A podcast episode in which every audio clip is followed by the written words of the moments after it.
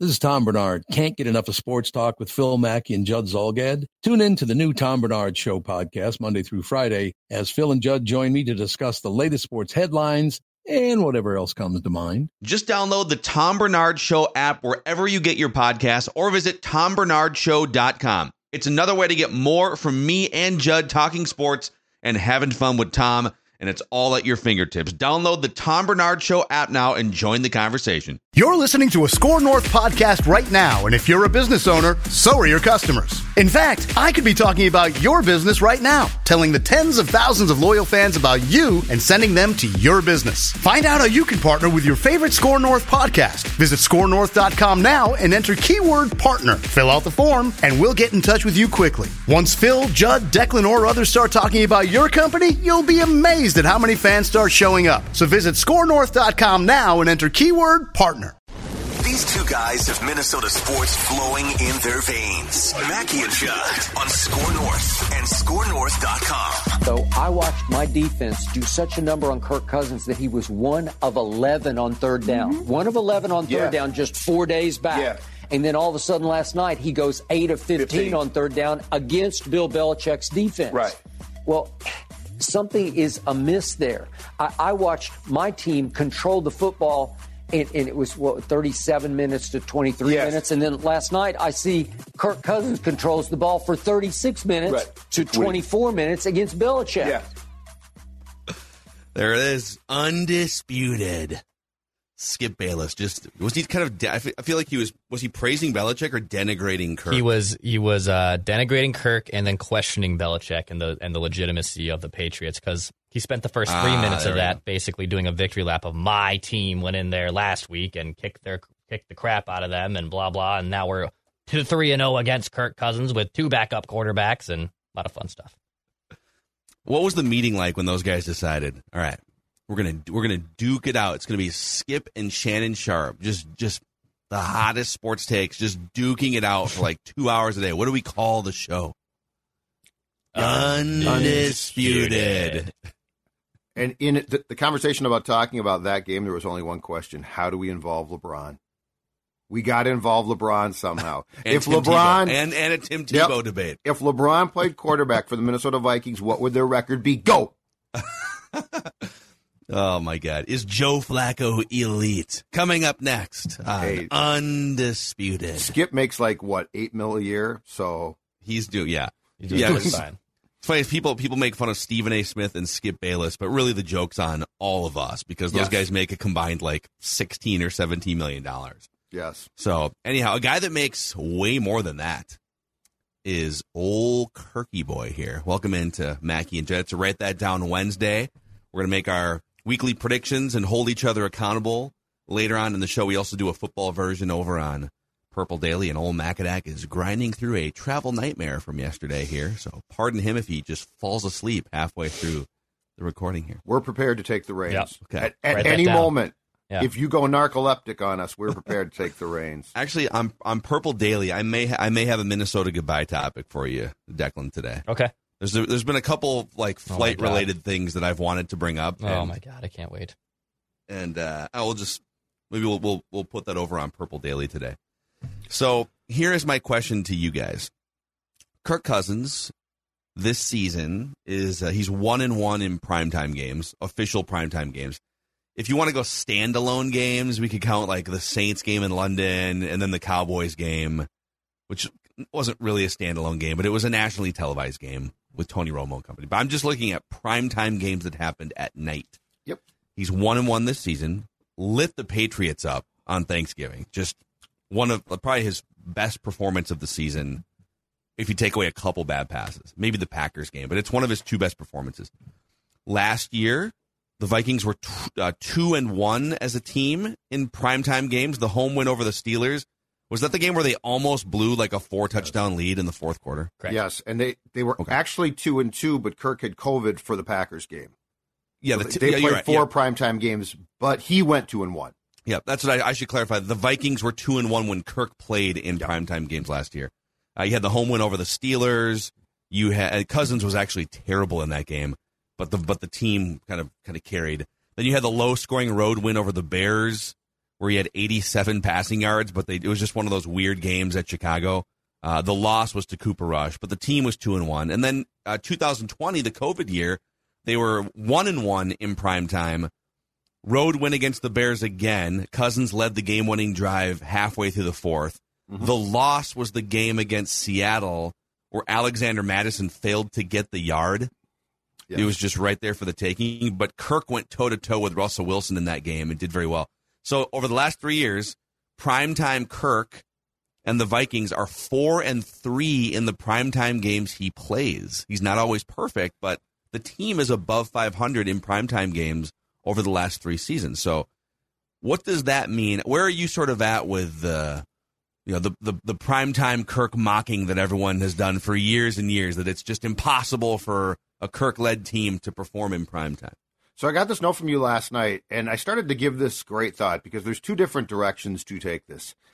We can look at a game like the game at Chicago last year, which the Vikings won, and say, okay, but he was 12 to 24. He had 87 yards. Now he did have two touchdowns, but you know, 87 yards. Or the Pittsburgh game, 216 yards. But the big picture conversation here is this: Can Kirk Cousins led teams win in prime time? Like, I think that's the question. So I don't think it's what are his stats against the Patriots. Phenomenal against uh, against Philadelphia in Week Two on a Monday night, threw for 221 yards, but he also had three picks and one touchdown.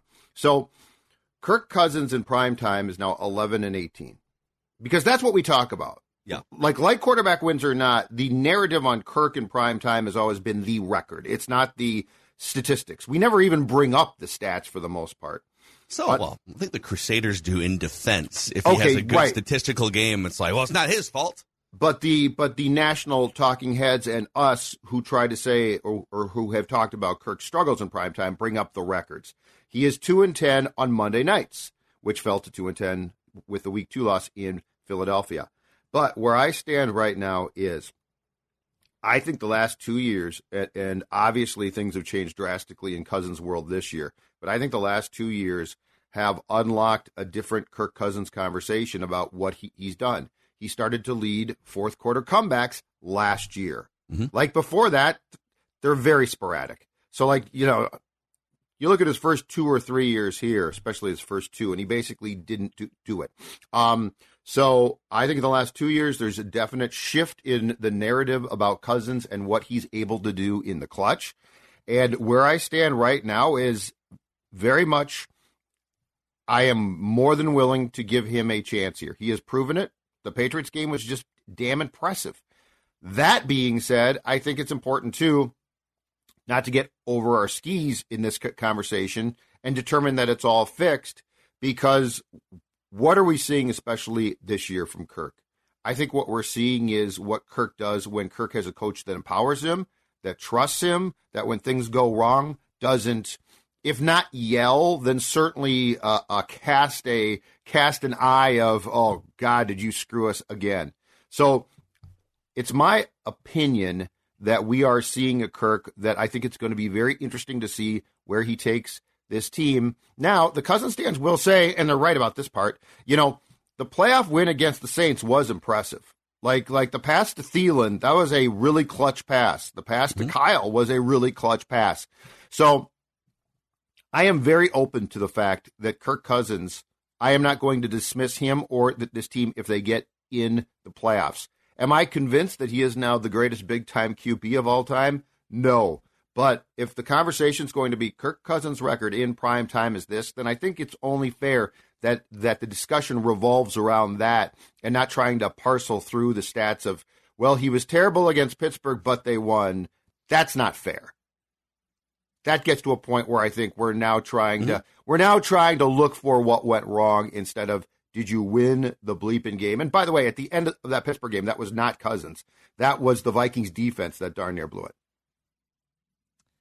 I think also too, as, as uh, Macadac is, you know, in his narcoleptic state a little bit here. Go ahead and give your thoughts. Yeah, uh, I, I, I That's think Macadac. I- Okay, I, think I think you. two I think two ways to look at this uh, from the primetime perspective. I think locally he has done a great job of winning a lot of people over, including obviously members of this show alone. Of hey, We want him to do this. Can you do this? Can you rise up in a game-winning drive in the fourth quarter when you're trailing? And can can you deliver a dagger consistently? And he has done that. Yes, six fourth quarter comebacks. I believe that's actually the most from any Vikings quarterback in a single season since Warren Moon did it. I believe like in '94. So he has done a great job, in my opinion, locally of winning the Vikings fans who had questions about him. And obviously, there are a lot of Vikings fans who have had questions if he's legitimately that guy. Nationally, I think it's still in a wait and see mode. Um, I mean, just in the national podcast that I listened to, when he had the dud against the Cowboys, it was classic. I mean, it was grade A fodder for them. And I don't blame them, by the way. I, as someone who has if I wasn't uh, familiar with Kirk and I only knew him from a national side, I knew him because he doesn't live up to his contract or doesn't live up in primetime games. Um, just as a producer in my own right, I would have that as bulletin board material for my host to discuss on a national platform. I think he won't be able to really shed that narrative until the playoffs, and unfortunately, until the last game he plays this season. And how he, I think, Judd, I think you and I maybe talked about this, or might have actually been with Realistic Randy um, earlier this week as well how he performs in the playoffs, and honestly, if the Vikings lose, let's say, at any point in the postseason, whether that's the wild card round or even up to a Super Bowl, how he performs in that losing effort, I think, does determine how people look at him. If if it was a fluke thing, like a Blair Walsh situation, which we I know we're warning about here with Greg Joseph, and that's one thing, but until he kind of proves that he can do it in the playoffs and how he does it in the playoffs, then maybe the national perspective will will shift a little bit. Do we got Phil back? Amen. This is uh, this is reminiscent of my uh, travel itinerary. Yeah, and also very, uh, very Phil, I, choppy and disconnected. I, yeah, I believe your uh, microphone is completely disconnected so we can hear you through uh, your computer speakers, right? Your computer microphone right now. So it's great. This is great. This is your computer microphone that's being picked up and not your actual mic. All right, carry carry, Carry on. on, Carry uh, on. carry on. I'll be right back. Okay, we'll keep going. Incredible. We'll keep going. Uh, yeah, I just think that this is as open as I've ever been towards not agreeing that Kirk lacked a clutch gene. Yep. And and I really think it's very fair to say that that seemed to be lacking for the most part, not always, obviously, through going into 2021. Uh, I think it began to change. I mean, heck, if you just look at the fourth quarter comebacks last year, right, Dex? Right. It began to change last year. But um, but I do think that these are very important discussions that we stay on. If we're going to talk about what has Kirk done in prime time, we can't dismiss the wins because we don't like his stats, and then cherry pick. Well, the stats are bad and they lost, so that's why. So I think if it's going to be Kirk Cousins is 11 and 18 in primetime games, and nationally that's not good, so that's going to remain a talking point. Then I think we have to stay on that track.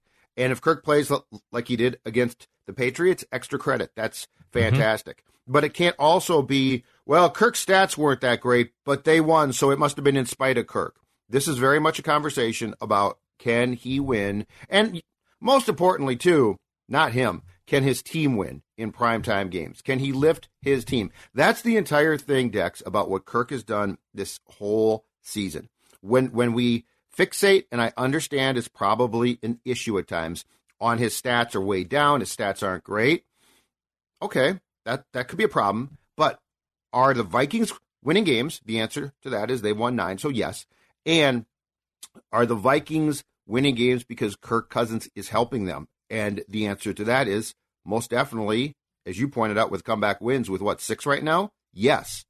So I think the Cousins converse, conversation right now can become convoluted by, well, it's not what I'm looking for exactly. And all I think that this show has looked for from day one is can a quarterback who's paid very handsomely, can he win games? Can he can he help his team? And Kirk Cousins right now has been far more part of the solution than the problem himself, which is why this whole thing about stats gets a little bit old to me because it's sort of like, well, now we're now we've shifted it to the stats conversation. Now, uh, all I've ever wanted is can his team win games? And the answer this year is yes. All right, let's see. Yes. Oh, hello. Thank So we you. got him back. Oh, Thank welcome back Thank to the show, Oh, Phil Mackey. Thank you for the on two hours sleep. Warm welcome. Oh God, uh, it's about two and a half, but uh, Okay, we're, well. we're, we're going. Oh. I'm So I- sorry.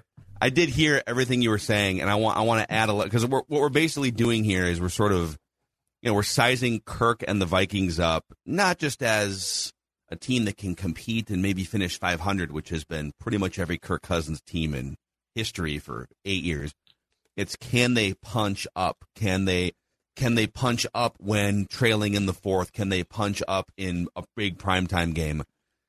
I would add another checkbox here. So I think we all agree we feel a lot more comfortable with him and the team with him when trailing in the fourth now compared to three years ago. In a primetime game now compared to three years ago. I'll add another one here. How about games in December and January? Because this is when the big boy football starts, Yep. right? This is where this is where the actual contenders start to separate themselves. So if you and I just pulled a sampling, my my thought here was who are some of the like the the shining star quarterbacks that set the bar in the league. Sometimes people get irritated when we compare Kirk to the best or the Vikings to the best.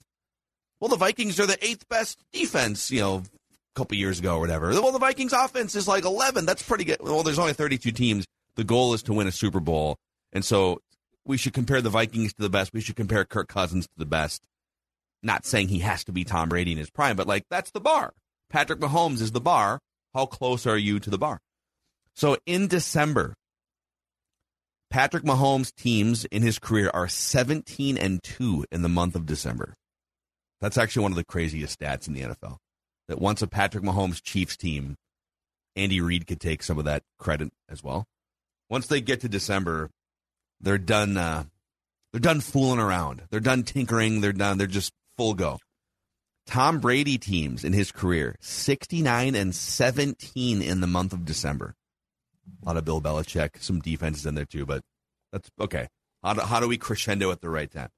Uh, Russell Wilson having a disaster season, but in his career, Russell Wilson teams are 30 and 15 in December. Aaron Rodgers teams, a disaster year this year, but Aaron Rodgers teams are 38 and 14 in the month of December. I'll give you one more. Lamar Jackson, former MVP.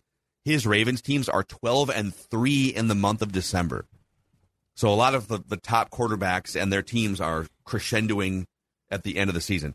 Kirk Cousins teams historically are 16 and 19, three games under 500 in the month of December, 7 and 10 as a Viking.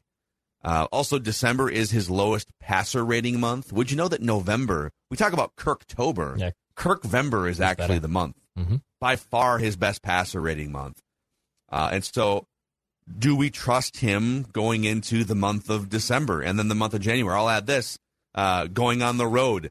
Cousins' record as a Viking on the road in December and January is five and seven, I believe, if I did the research right. Uh, three of those wins are against the Lions and the Bears. So there was a Saints playoff win, right, 2019, and then there was a Chargers win like two years ago in December. So that's another box. Can a Kirk Cousins led team? It's not all him. There's some defensive things in there that bring that record down and whatnot, some coaching things. But can can they just can they be better than kind of a or close to 500 team in December and actually throttle down? That's an intriguing statistic because, at least during uh, Kirk's time here, his December home games have been played indoors, which seemingly should help a lot. Like, because you could say if it's outdoors, the weather is always bad or something. But um, you know what? I am more than willing to present a blank canvas in my thoughts towards Cousins and Kevin O'Connell based on the fact that he's already O'Connell and Cousins pairing have gone places I probably didn't expect. I didn't expect Kirk to be this clutch, no way. And so I'm willing to put some of that previous Kirk stuff aside and say, let's see here. I think that it's very, very fair to take a wait and see approach because they continue to reach plateaus and they continue to do things that I think we didn't expect, Declan. Yeah, and, and and that's where can a coach not change the uh, statistics of the quarterback? You know, can you can you instead change the mi- the wiring and the molding of him? Um, you can't make a 35 year old quarterback make Patrick Mahomes like throws like that. Just that doesn't happen. But can you change the mindset and can can you change situations where before you know the Justin Jefferson play of the epic catch in Buffalo or the, even the Adam Thielen touchdown last week against the Patriots? man, 85 to 90% of the time, that is a check down to Conklin. That is a check down to Dalvin Cook, Alex Mattison, whoever you want to call it. And he has done a brilliant job at changing that mindset. And Kirk's stats have suffered. And, you know, to, to I think we had this conversation like three weeks ago. It might have been on Purple Daily, but, you know, his next contract it's it's not going to be probably a bigger or, or as big contract because his numbers have taken a dive. Now, for the betterment of the team, game winning drives in the moment, yes, it's it's been great. That that all that stuff has worked out for them. But from the Cousins camp, from his agent camp, he's like, oh crap, if I have a passer rating that is 20 points lower than my normal statistical norm during my last five, six years, it's not that the Vikings might not pay me. I'm not going to get another big contract. So it's kind of an interesting conundrum where Cousins' narrative is shifting potentially in a positive way, but his long term value, even though he's 34, 35, it's probably still going to go down because he's having a statistically poor season. It's my humble opinion that Kirk Cousins has gotten his big paydays. So th- those are like like he broke the bank when he should have credit to him. He's he's one of the he has and he is part of one of the great negotiating teams of all time. There's no question. Um, I think that Kirk would argue that yes, but I'm winning games, so that shouldn't knock my payday down in in a, a big way. And that's a wait and see how that negotiation plays out. All of that being said, um, what I like is, and to your point about the checkdowns to uh, Conklin previously or in 2022, uh, TJ Hockenson. what I like about it is this. What Kevin O'Connell is presenting Kirk doesn't really have consistently all the time. It does sometimes that option. Right. And so he's forcing him. His stats are down because he can't pad him. And that's the thing I keep saying. And I know that the Kirk stands are going to run with that and say, you are, you are, you're a hater. You are a Kirk hater. You see, Judge, you showed your true colors. But it's the reality of it. Kevin O'Connell has gotten Kirk to a point where Kevin O'Connell wants what he wants, not what Kirk wants. And so the statistical thing is why I always said the stats, in my opinion, a lot of times were hollow because they weren't stats that were meaningful to wins. Um, throwing that ball to Jefferson was risky. It was low percentage as hell. It's an unbelievable catch. I mean, he made two passes to Jefferson against the Patriots that were low percentage. But guess what? That was the play. And and Kevin O'Connell wanted that play and he got it. That's a huge improvement on a check down to Cook, a check down to a tight end. So this is why and this is where Kirk is winning now. Where Kirk previously did put up great stats, but what did they mean? They were hollow. Mm-hmm. These stats aren't. These stats mean something because, yes, they're down, but what are they doing? They are directly contributing to wins, not a resume. Uh, last thing here before we get to write that down and, and old Macadax predictions and internet gremlins uh, will join us as well. Uh, the gremlins. Taking a look at the, and we might probably discuss this too on Purple Daily. So the quarterback rankings are out for the Ringer. The, these new, you know, quarterback weekly polls. It's power rankings of quarterbacks. So it was updated yes. from Steven Ruiz of The Ringer. And uh, Kirk is actually, he went up one spot, but he's only 14th after the Patriots win and after the week slate of games. So the current quarterback's ahead of him. Uh, Tannehill is at 13, which I guess you can make. He's kind of the AFC version of Kirk, right? Like a system guy. And I think I like Kirk's more natural abilities than Tannehill, but he is, you can make a case. He kind of is I AFC agree. version of Kirk. Um, sure, I agree with you. Number 12 is Tua. I actually think he should be a lot higher on this list, but I get you know smaller sample size of that. He's only been good for the seven games he's played in this year. Eleven, yes. Jalen Hurts, which again I still think is far too low. Uh, yep. Trevor Lawrence is ten actually, and then Geno Smith nine, Aaron Rodgers eight, uh, Dak Prescott seven. So. Uh, even though Kirk had the bad performance against the Cowboys, which certainly hurt some narrative and, and gave Where's people Rodgers? fodder, Rodgers is number eight right now. He okay. started at number one preseason. He is now fallen right. to number eight. But mm-hmm. still, you know, Tannehill, Tua, Jalen Hurts, Trevor Lawrence, Geno Smith. Well, it's interesting. But the thing about it is that, and and this is where this is where uh, uh, fans of one player like Kirk lose me. In this case, right now, okay, he is, you know, he is around the top ten. The I have only one question: Is he winning games? Yep. It's the only question I've ever really had. And that's why it's so maddening to, to hear, well, who cares? It's quarterback wins. I don't care. Okay, but here's the difference quarterbacks play the entire game, they are entrusted with your most precious asset. They are they have the football in their hands. They are the most important player, I would argue, positionally in all of sports. Mm-hmm. So are they winning games? And and and you know what we should do right now? we should do a fourth quarter quarterback ranking because that's when I care about it. Yeah. I mean, that's that. That'd That's the crunch. That's the crunch time, right? Are you coming through in crunch time? Previously, there were a lot of times that we could make up all the excuses we wanted that Kirk wasn't. Now he is. He gets full credit for that. Uh, speaking of shedding uh, some primetime narratives and some uh, fourth quarter comebacks here, Judd, why don't you tell everyone how you've been uh, shedding some weight and how they also can uh, start shedding some weight before the new year starts? It, exactly. So it is the holiday season, and right now you're on the couch and you're uh, and you're you look in the mirror and you're like, I don't like how I, I look, but I'm going to wait till January first. Why wait? Why wait when you can join me and and so many from the PD family aboard the the uh, Livea Weight Control Centers plan? I'm going to tell you right now. Uh, lost 40 pounds, feeling great. Most importantly, the people at Livea are going to help you keep that weight off. And right now, a holiday deal for you that's going to incentivize you to get to this before the January 1st date, where it becomes a cliche to try to lose weight. Save 50%. It's the best offer of the year. Livea has right now a 50% savings, 855 go L I V E A, livea.com, L I V E A.com. That is your your gift to yourself of weight loss. All right. Write that down. Predictions coming up next. Can uh, can old Dex tweets hold on to this batting champ title? We got an accountability session. We Can got to prove we come were back? wrong. Can Phil maybe take the home run title? Yeah. Can Judd stop checking down? No, I'm talking about know. come back to the show. or even that as well. It might be just uh, accountability of just Judd, Declan, and our lucky uh, guest Jake. That's coming up on. Write that Oh, Jake. down. Coming up. Yeah, most sports talking heads make predictions, then hope you forget about how wrong they were. But not Mackey and Judd. Write this down. This is the big leagues, where we own our terrible predictions. Write that down. And keep track of each other's batting averages. It's Write That Down Write it down. You like writing things down. with Mackey and Judd. That's right. The only show in America that has the stones, the cojones, The cojones.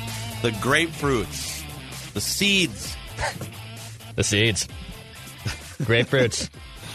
the uh, watermelons, whatever you want to call them, to uh, to actually put statistics next to our predictions.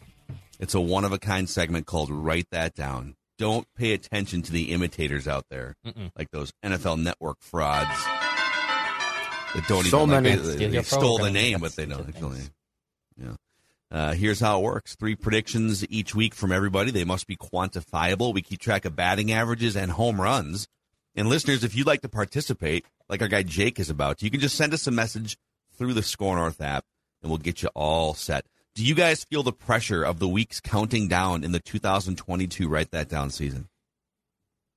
I don't know because I'm I am resigned to battling for second place, and if you're battling for second place, you might as well be last. that's a Declan's def- going to def- a win. defeatist Declan's gonna, Declan's going to. Well, I just don't think that there's. He's been above. I, I think. I think Dex, your lowest weekly average this year's been like 425. Yeah, I think it was like, Like- last week. like I've been- average at the end I of mean, the week? I, I have Yeah. been struggling over the last. Like, I'm not hitting as. as no, I know, as but you're was. still no. But you were hitting like 480 before that. Yeah. Uh, I So- think what we saw. I think I think we saw Decktober. Yes. I think De- Decktober was was a glorious month. Yeah. But now that we're into into November, December, uh, and he's been great this year. There's no doubt about it, right? Yep. Like Yep. you can't doubt it. Can't can doubt the close it- greatness. Can he close it out? Can he close it out? It's the big question. Can he get all the categories across two shows I'm more worried about in you an unprecedented uh, success? in, in this in this one. I'm actually more concerned about you catching me, Phil. Well, I uh, only care about the home run category at this point. So I'm I'm if I catch you in batting average, it's more because you tanked, not because I'm trying to get hit. I'm I'm- well aware. Yeah, I'm swinging for 450 foot shots. That is my goal. Thanks, Aaron Judge. Where are you Uh, going to has he- sign? has he signed yet? No. of course uh, not. It's baseball. Nothing's happening. What, how- baseball would be baseball would be so much more fun if if like the other sports there was a two week window where all of the transactions happen. There right? should Just- be. I don't know how they force Anyway. it like the other sports, but anyhow. All right, let's get into the accountability session here. I don't want to start. Um, we'd like you to start actually, but let's uh, let's start with your accountability session here. You had two things come off the board, Judd. You said Cheryl Reeve would be Patrick Reusse's Turkey of the Year winner. It was a good guess. Your logic was sound. Yeah, yeah, but I, I did. I mean, I should have had a much bit better inkling towards who it was than I did. Oh. Yeah, we we all We we, all just totally totally like any chance Patrick gets to rip a former Minnesota athlete and then someone that doesn't agree with him politically, like Yeah. it's it was a holy grail of obviousness, and we just missed it. Yes, sir. Um, let's see here. Uh, you said the Big Ten West champion will not go to the Rose Bowl. Well, this is not official yet, but Go ahead and lay it Oh, you're giving it to me already? Thank you. Unless you think Purdue's going to the Rose Bowl. No, I I hope not.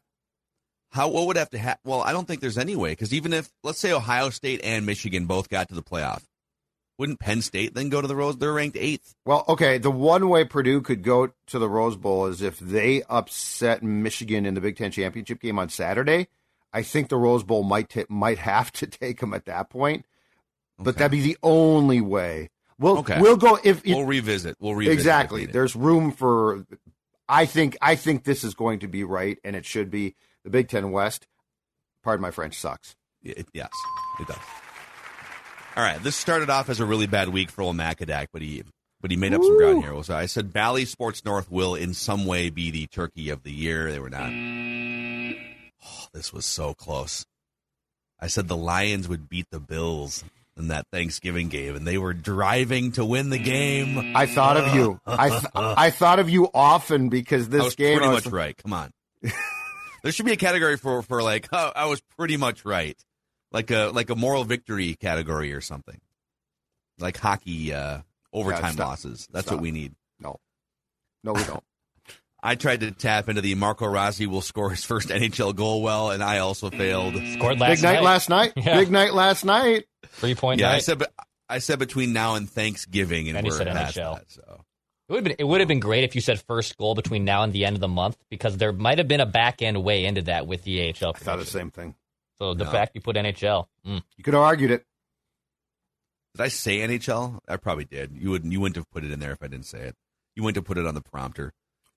Uh, and then I said Tiger Woods would finish top five at the Hero World Challenge, but he has like plantar fasciitis, or he he withdrew from his own tournament yesterday. And then they asked him just one of the most condescending questions you could ever ask Yeah, Tiger. Woods. Would you ever play if the PGA allowed you to use a cart like that Casey Martin guy from 20 years ago? Would you play tournaments in a cart? He basically said, Oh, his buddy. chance." Wow. Yeah, no way I would ever do that. He says I can swing fine. I just can't walk the course yeah. because of my leg and because of my foot and my back and all that stuff. You can't walk the course. Uh, however, old Macadac said from game one of the season through November, Anthony Edwards will lead the Timberwolves in field goal attempts unless you think D'Angelo Russell's going to take like 90 field goal attempts tonight. This one is correct. And then totally backdoored into this one because I was not thinking at all about an ownership level change. But I told you guys between the end of the season and January 1st, there would be at least one major change to the Twins, manager level or above. Yeah. And we kind of talked about like, you know, like, well, who would who who would be manager level or above? Be like Rocco or maybe Falvey or Levine or I don't know. We didn't look high enough. Ownership level change, and uh, this the home run prediction at the Very time. good. And was Worded not perfectly. thinking Pohlad level change. Yeah, but you worded it perfectly. there it is. All right, so uh, a little home run for old Macadac. Okay, listeners, Cody had a parlay. He said the Vikings would cover the two and a half against the Patriots, and the Vikings would do a Thanksgiving themed celebration. I don't remember them doing a Thanksgiving themed celly. Do you guys? They did the team gritty, but uh, I don't remember any. I mean, I'd- Detroit did did one with, with the guy with the food, right? The, the players sat down Yeah. in Okay. the in end zone and he spooned out like helpings of food, but I don't remember. And the I don't Vikings think you can backdoor into the you know turkey leg thing at the end of the at the end of the game. You know, I, I don't. No, that, that doesn't no. count. So I know we might get questions on that, but no, I don't think this hit. If someone can find video evidence during the game of the Vikings doing a Thanksgiving themed celebration, or Cody, if, if you want to go check, we will turn this around if we're wrong on this, but I don't think this happened. So. All right, Tim said Kirk Cousins will hit at least 250 passing yards and at least two touchdowns, and the Vikings will beat the Patriots. Um, is this a home run? Three items. It's a three item parlay, so yes, and we'll give give Tim a home run on that one. Yeah, Mauer pot shot. And then Nate said uh, the Vikings will beat the Patriots and cover the spread. This is well before the spread was available. Yep. He was just saying that they will they will win and cover, and they did. It's a nice little Little hit. doubled the gap somewhere. Declan, you had a few things come off the board. You said Carlos Correa would be the Turkey of the Year winner. Sasha Banks will return to WWE at War Games. Hedge. How could The that twin- not happen? She's get she's They, got to they come were back at some point. no, they were chanting for the. There was a botched match, basically, uh, Shotzi versus Ronda Rousey, and the entire Boston crowd was yelling, "We want Sasha." So, uh, kind of a missed opportunity there. What, there was a, like a, a botched move. the or move, something no, in the move just the match, the match just stunk. The Shotzi and Oh. Ronda Rou- and fans were getting restless, and they were yelling, "We want Sasha." Okay. Well, she'll be back at some point, I would think think. so. You said Mike Clevinger would sign with the Twins. Perfect candidate. That seemed like a yeah, just a Perfect quintessential twin signing right there. Um, a couple good things though. You said the United States men's national team will advance from pool play, and that was a f- nine minutes of stoppage time Yeah, man. Yesterday. Qatar is they are Nine? they are very well. Th- th- what's it? You know, the guy took a shot to the gonads and was on the ground for like six minutes. Actually, I understood why it was nine. Like there was a ton of stoppage time, but they have been very lenient uh, on on the whole stoppage time. Are you talking about Pulisic in the first Yeah. half? Yeah, he well, was- that was the. I mean, like they, that. That, was- They that was kept the playing first half. though, and they kept playing. And He's he like- was in the hospital sending TikTok videos out and stuff. I love when guys are ba- basically dying on the, the field and they shove them out of bounds and then just keep Just playing. They literally do. They're like, ah. It's so weird. They should do that in football. There's just like, you know, a left guard is just writhing in pain after getting rolled up on. They just like run the next play. He's laying on the ground. The. Vikings are down one man. You the got to play Vikings, 10 on 11. the Vikings are down. Here comes Judon. He's coming unblocked. Oh my God, Cousins. But it was this in the second half. They added also nine minutes of stoppage time. So these guys are just grinding. All right, I- we got to the 90th minute. How much stoppage time? Oh, I don't know. A tenth of a game is going to be added. Okay, cool. I read a, a story that games are actually now going l- longer because they decided that there was way too much stoppage time previously not accounted for. Mhm. And so now they're trying to account for every Just stop second. the clock. Then I love soccer. Isn't that weird? Isn't it great? I, and then and then you know, and then I'm they done. get past the nine. Then they're like, it's like nine minutes and forty seconds in. It's like, okay, when's the game over? Yeah. Just I guess whenever the ref feels like the game is over. Yeah. So, no, it's still fun to watch. Just no. Uh, then you said Charlotte Flair or Becky Lynch would participate in some form at War Games. Becky Lynch did, right? Yep, Becky did. She's in there. So all right. So Declan with uh, hits on a wrestling prediction. So here's where we stand. Declan is at 419 with 15 bombs, leading both categories. Judd's at 340 with nine bombs. I'm at 297 with 13 home runs. Listeners also have 13. Uh, we have to add one there with a 290 batting average. So listeners and myself knocking on the home run title door. Declan still with plenty of cushion for the batting title. Judd all time leads with 249 hits. Listeners lead all time with 31 home runs. So there you go. There's your accountability session. On write that down here. All right, let's get Jake in. He's our guest listener predictor. What's going on, Jake? How you doing today? I'm feeling great. I went to the Vikings game on Thanksgiving night from New England. It was great. Rub it in their faces. Feeling good. Very nice. How many Patriots fans made the the trek for that game? Fans. well, my sister and uh, friends are all Patriots fans, and they flew out. But from where I was sitting, it was a lot of Vikings fans, so it was Okay. good to see. That's good. So, all right, when did you first become a Minnesota sports or, or a Vikings fan? Probably when I was like, it was the Blair Walsh missed field goal season was my first season watching them, and I just really loved their purple color. And I was like, man, I love it. And then I was like, I'll root for them. And I was like, you know, I don't want to be one of those guys that like roots for like different cities for different sports. I was like, you know what, I'll just go all Minnesota. Wow. And so, wait, where are you? Where are you from? I'm from Boston.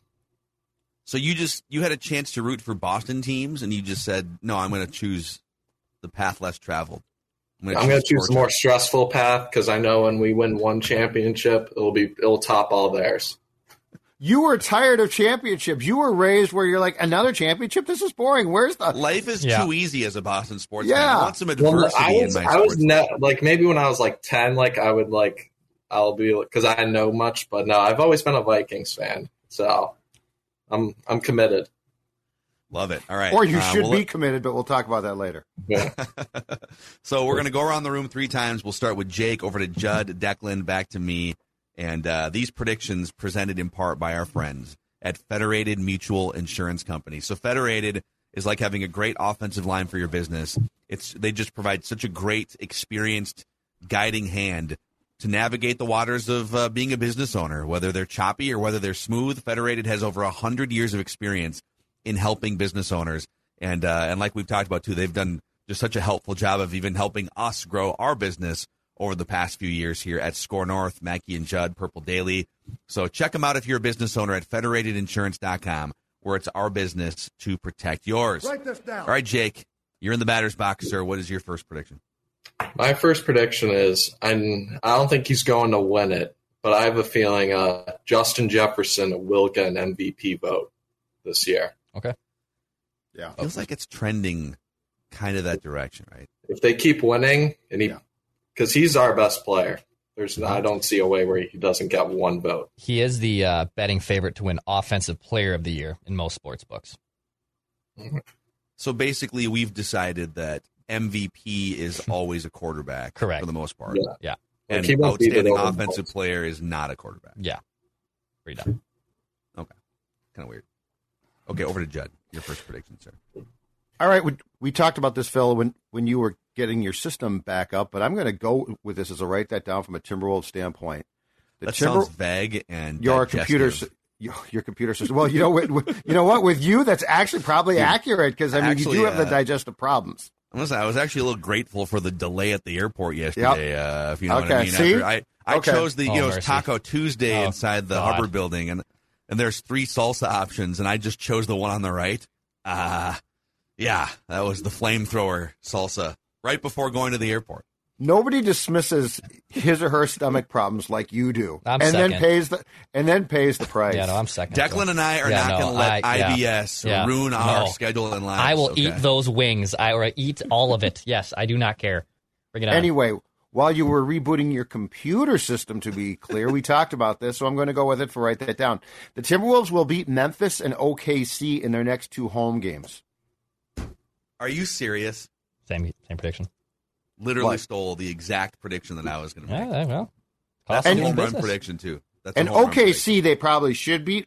Memphis is a good team, but I think the loss of I think Cat not being there is going to clear up some roles here and actually help them in the short term. I'm not saying it's good not to have him. I am saying I think that there's been something that feels off and wrong, and it's a chemistry problem. And I think that you take the chemistry problem away a little bit. Oh, yeah. And what's what's kind of it's I don't and I don't think that the Gobert cat thing is the main problem. I agree with that. There's just like other things that aren't gelling to it's it's not gelling perfectly.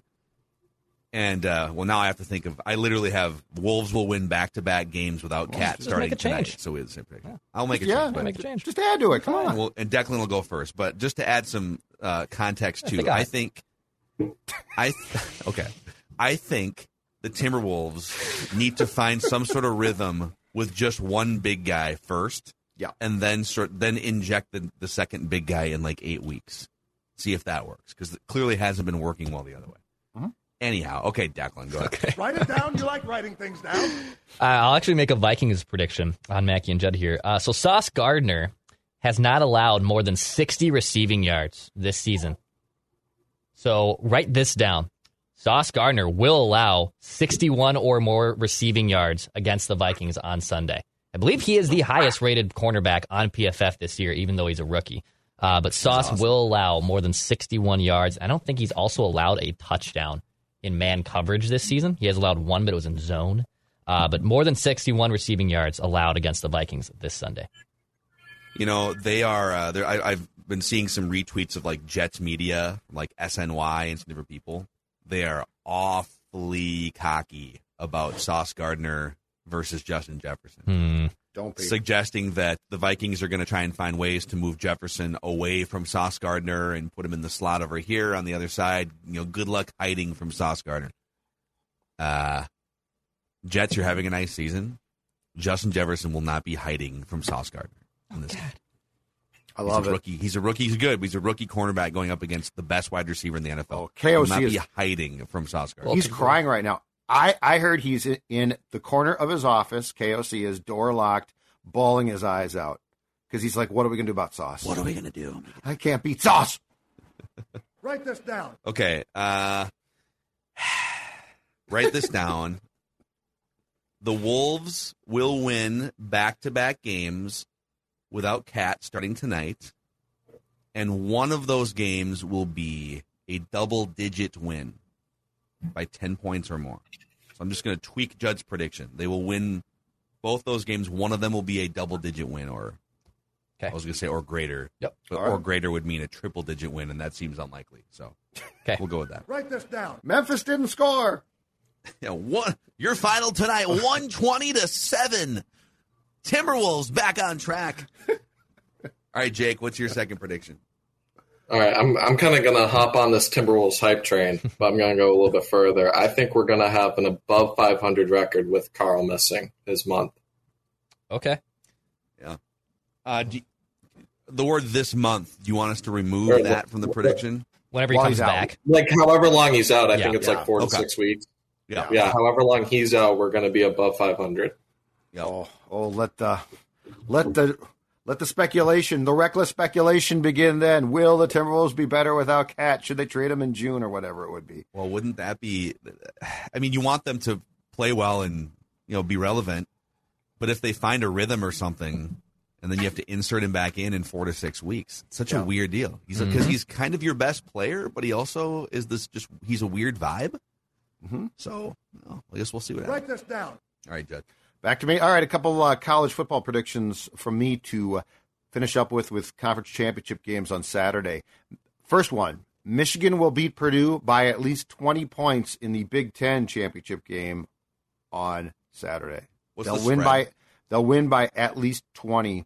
I think the spread's like twenty one or something. I, I decided to set my own spread so I am not subject to the ridicule of this show that I've so often received Well, because you for the because you abuse the spread. For the spread. Right, but I I'm just Yeah, saying you find spreads from like Well, four yeah, so I so it on I said it myself at 2 o'clock. So you know what? The St. Louis. Park Bureau of Point Spreads has said it himself. It's twenty points. That's what I've Uh, decided. and as by of, at least twenty okay, points. and as of right now, according to Action Network, it's 16. Okay. Oh, 16. oh, so this is you're going above and beyond what, Yeah. the line is. Yep. Okay. Yeah, because I think they're going to whoop them. All right. Write this down. Dex. All right, let, us make another uh, soccer prediction here. Uh, the United States men's national team, they get Netherlands on Saturday. So write this down. They will not allow more than one goal in regulation or stoppage time against Netherlands. So if this game goes to, I, I, do they go to PKs eventually? I, I think because now it's round of 16. Eventually. Okay. They'll I- do. They'll do like I think they do two 15 minute overtimes, don't Yeah. they? And then Yeah. they would do PKs Yeah. after that. So I, I don't want to get they're not sudden death. They're Right. not sudden death. Right. Right. Uh, but uh, you know that this United States men's national team, the defense, they park the bus really well, as they like to say in soccer. They park that bus and they don't allow a lot of goals. They've only allowed, I believe, what one goal in in three games so far in pool play. So they won't allow more than one goal against Netherlands. I don't know if they'll win, but they will not allow more than one goal. Write it down. I would say they parked the bus a little too in, in like a bad part of the neighborhood or something Yeah. yesterday. Why? Why would they? They dominated possession for like you know the first 70 minutes of the game. You know why? then they just so we're going to sub in all mediocre defensive players and pray to God for the last Yeah. 20 minutes. Exactly right. Okay. Prevent defense, man. Uh-uh, not but in I will football, say- not in soccer. No, Don't I, like I. I, of all sports though, and I'm not a prevent defense person either. It does work in soccer. You're only going to score one or two goals. That's it. It does work. It does work more in soccer than it does in football and, and all that other stuff. So park the bus. I just think in like, a better like, neighborhood You know, far be it from me to talk in depth with any Okay. level of knowledge All right. about soccer strategy, Okay. but if you are dominating possession for the first you know 60 minutes of the game, wouldn't you just want to keep dominating possession? They just like stopped possessing the ball for the last 25 minutes of the game. Mm. Yeah, no, it it drives me crazy. And their set piece play is terrible. They've got a set piece coach. their set piece, There it is. their set, it's awful. How are you that bad? I'd fire him. I'd send him home right now. Fire his ass. The set piece coordinator. Yeah. Yes, Fire his ass. John Okay. D. Filippo. I would like this to be a home run. You tell me if it's if it's not. We can mold it together. They've only scored two goals, so they've there's only been what three goals in. Is that accurate? There's only no. What? Yeah, there's only been three goals in U.S. games so far. Yeah, they one to Yeah. one. Wales one, One- to one. Yes. Nil nil. England nil nil, and Nil then nil. one nothing yesterday. Yeah. Okay, the U.S. will score three or more goals against the Netherlands. Okay, yeah, that's a home run. That's a home run. Yeah. three or more goals.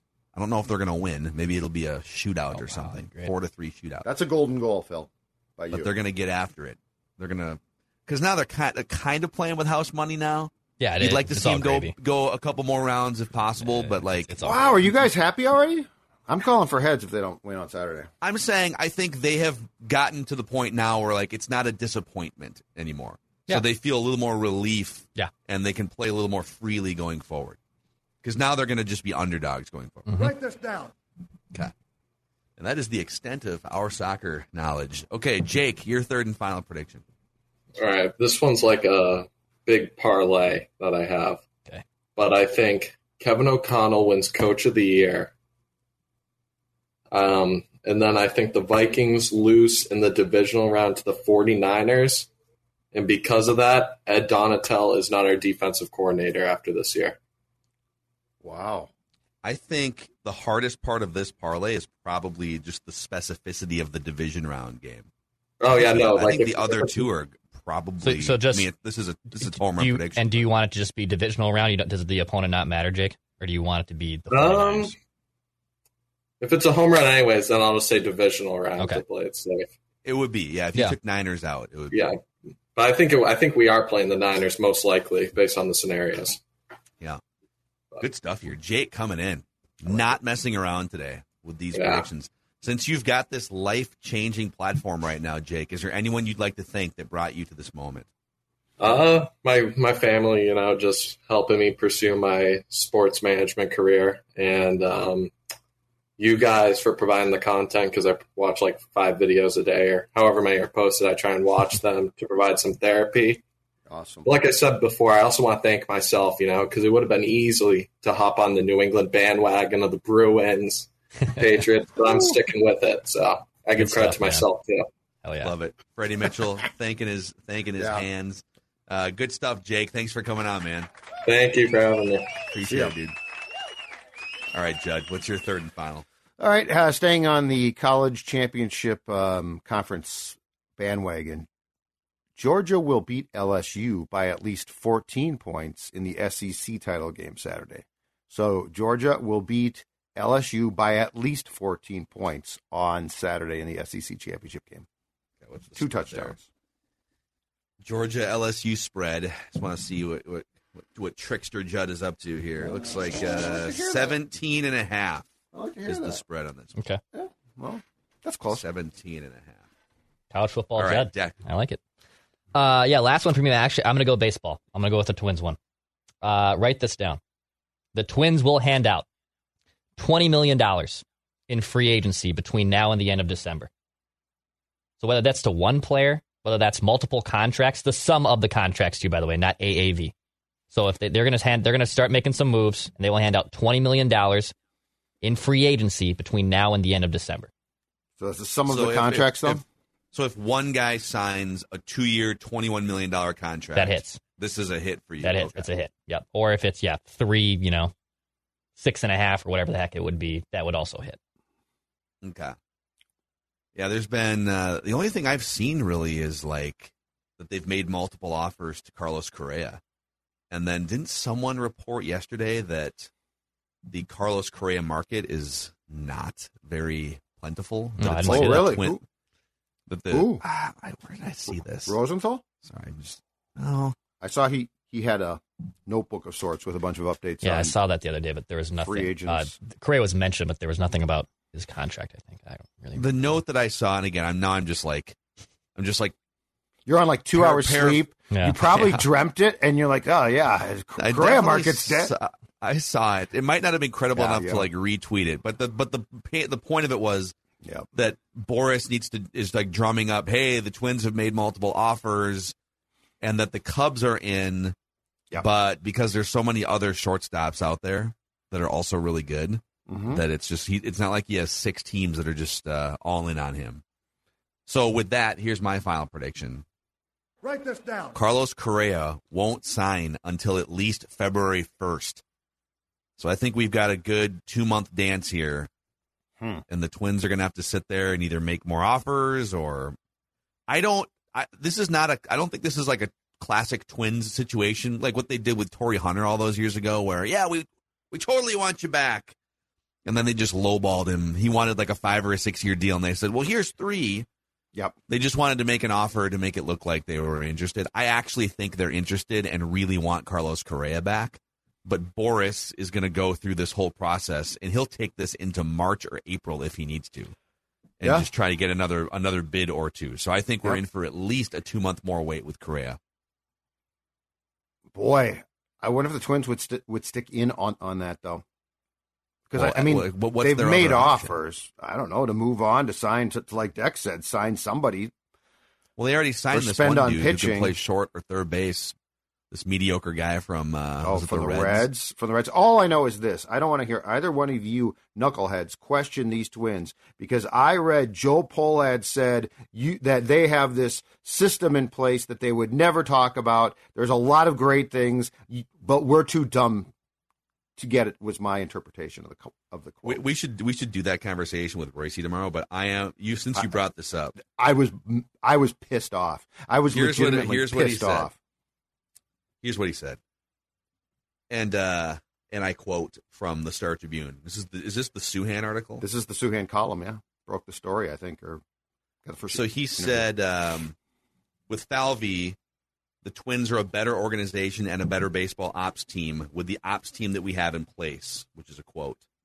Which, yeah, I mean, they've done some good things in the last Mhm. six years. He also said Falvey is still in the process of building the baseball department in a way that's not been revealed publicly. quote, the system, the operation that Derek and his team are building and have built, nobody would, should, or could be privy to that because they don't work in the organization. That stuff takes time. We've never really talked about it. I'm supremely confident that that stuff will bear fruit over time. We will get there. It's basically saying, oh, we've got some stuff cooking here behind the scenes that Yeah, nobody on the outside is going to ever be privy to because Yes. they shouldn't because they don't work here. But and that's the thing. I like. For, I know Joe Pohlad a little bit over the years. He is a great human being and a great guy, and he's he's young. He's like forty years old. Yep. So I am curious to see what his style is going to be in the day to day operations compared to like Jim or Carl back in the day. Um, but it's comments like this that just the twins have this weird arrogance about them. But then they kind of gaslight you too. They're they're arrogant, but they're also like, Well- "But we're the little engine that could." It's like, well, But first of all, okay. So Joe Pohlad sat down with, with Jim in a very specific environment to like like he's not doing as far as we we know at this point radio, TV. He sat down with one guy. So it's very clear that he he was trying to construct answers that would be conducive to, oh, Joe Pohlad, this is good. How do you not say, you know what? Coming off our last two years, we are doing an audit of everything. We want to win. But instead, Falvey has convinced them, oh, you don't understand what's going on back here. I'm I am in the kitchen. Don't come back in the kitchen because you don't understand what I'm cooking up. That's what drives me crazy. The arrogance of the arrogance of uh, the baseball department is what gets me. You don't understand what's going on back here. What the Dodgers are like, oh my God, we might as well quit baseball if the Twins got something cooking in their Yeah. kitchen. That's it. Like, because Rocco would do the same thing when he would be asked. You know, it's and it's not like the Minnesota media is pressing him like a New York media or Boston. But when there are questions about, hey, you know, that pitcher was kind of rolling through five innings and sixty-eight pitches. Why did you decide to burn four relievers tonight in uh, on a on a Tuesday night or something? And and the answers are always like, well, I mean, we had listen, Yep. or or why did you run uh, Emilio Pagan out there? In a high leverage situation when he's literally giving up more home runs per in, per innings pitched than Burt Blyleven did in his record year. And it's always like, well, we listen, we have information that you guys don't. It's like, no, you. I mean, yes, you do, but no, we know why you're doing it because the third time through the order is a problem. But it's much, much more of a problem for this team than every other team in baseball. Why? Why is that? And no, we get it. Emilio Pagan has a high spin fastball or whatever, and uh, a great spinning. He's got great analytics on his pitch repertoire. Yeah, we know. We know why you like him. he still sucks. Anyhow, Oh. it felt good. I'm Just going to randomly good? rant about the Yeah, Twins. that, that good? All right, that's uh that's your Mackey and Judd, your accountability session. You write that down predictions, and tomorrow is a reckless speculation Thursday to all who celebrate. Thanks for hanging out with us on Mackey and Judd.